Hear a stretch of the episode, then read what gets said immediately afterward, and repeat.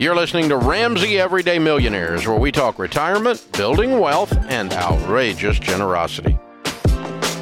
Daniel's going to start off this hour in Knoxville. Hi, Daniel. How are you? Hi, Dave. Hi, Ken. Thanks for taking my call. I'm doing well. Great. How can we help? Um, so I have a baby step four question for y'all.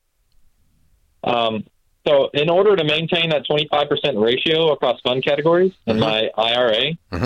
uh, I feel like I'm only ever sinking money into the international fund. The basis in that fund is, is much higher than the others, and it's growing, right? So every time I deposit money, it's always into that international fund because it's performed not as well as the rest. Is that still the correct way to invest, or am I interpreting y'all's advice incorrectly? Way to go. You're really paying attention. The international category of the four categories sucks. I mean, it's bad. It's ugly. And so you notice yeah, that. I, That's I a good thing. Good and what you're trying yeah. to do is rebalance your portfolio with your monthly contributions.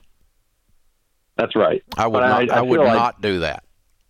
Not I'm, do that. I'm fine if a category's sucking if it gets a little bit out of balance, because I'm going to end up with less in a sucky category. Okay. Until it comes roaring back, and then when it comes roaring back, I got so pissed off about this international category underperforming because I've given the same information, the same, and I personally invest that way. My personal four oh one k is like we're talking about, just twenty-five percent into each category. Period. And I have I don't go back and rebalance. Some people go back and rebalance every year or two.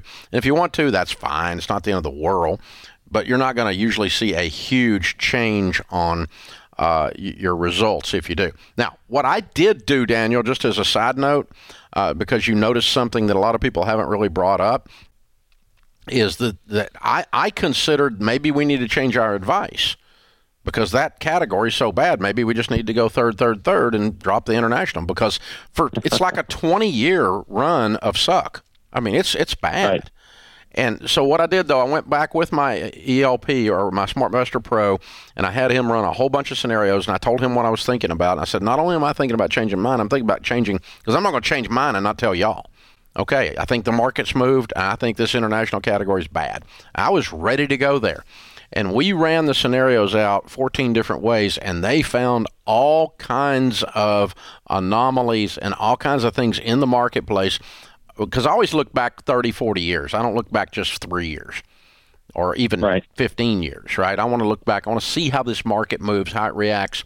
And it, they said, okay, over forty years, here's what it would look like if you had the international in your mix at twenty-five percent going in, no rebalancing. Um, back to your original question. And here's what it would look like if yeah. you didn't have the international. And even though the international sucked, it has offset the other times that the domestic market has turned down. It's shot up because it runs inverse of the other markets usually uh, enough times that I actually end up with more money with the sac- sucky category in there, which is weird. So I left wow, it in, yeah. I, I left it in my portfolio, and I did not change my recommendations after running out actual hypotheticals, they're called in that world, and running it out that way. But, yeah, you, you, I would not recommend to do what you're doing. Uh, it's not the end of the world if you do, but I think you're working too hard to get a lame horse to run. And so uh, throwing that extra money on that international. So I just put twenty-five percent on everything. And if you want to rebalance or move some around a little bit, every if it gets way out of whack, that'd be fine.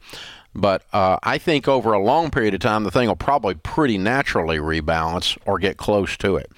Uh, long period being twenty, thirty years, not two years. So that, that that's the thing. I have never done what you're doing. I've always done twenty-five percent each, period, a fourth each. I've not done it, not rebalanced with the contribution rate in order to get it to catch up. Um, if you do that, you're probably going to be okay, but I think you'll make more money the way I'm talking about than the way you're doing it. Just an, I think mathematically, that's the way it's going to work. If, if if when you say to him, okay, if you do that, it's, it's fine. I don't think you're going to win, and you explain why. But if someone was going to do that, what would that allocation look like instead of twenty-five? Well, what he's doing is he's putting more than twenty-five percent into the international because it's dipping. To try to gas to it To try up, to catch yeah. it, try right. to have it catch up, yeah. get the balance to catch up, because he's trying to get his balances to be twenty-five percent each. So it just depends on how long you've been doing it and how far in the hole that account is. Mm-hmm. I mean, you could put ninety percent into the international and for it yeah. to catch up if right. you had to, you know. Got it. But, I, I, I again, I'm not going that route. Exactly. Um, Uh, I'm just going to keep plugging along here. Here's the interesting thing.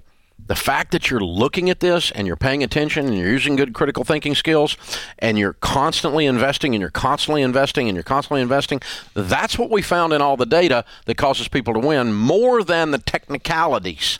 The technicalities don't end up mattering as much as paying attention and continuing. Paying attention and continuing. That's what we found with all the data on the millionaires. Thanks for tuning in to Ramsey Everyday Millionaires. To check out all our podcasts, just search Ramsey Network on Apple Podcasts, Spotify, or wherever you listen.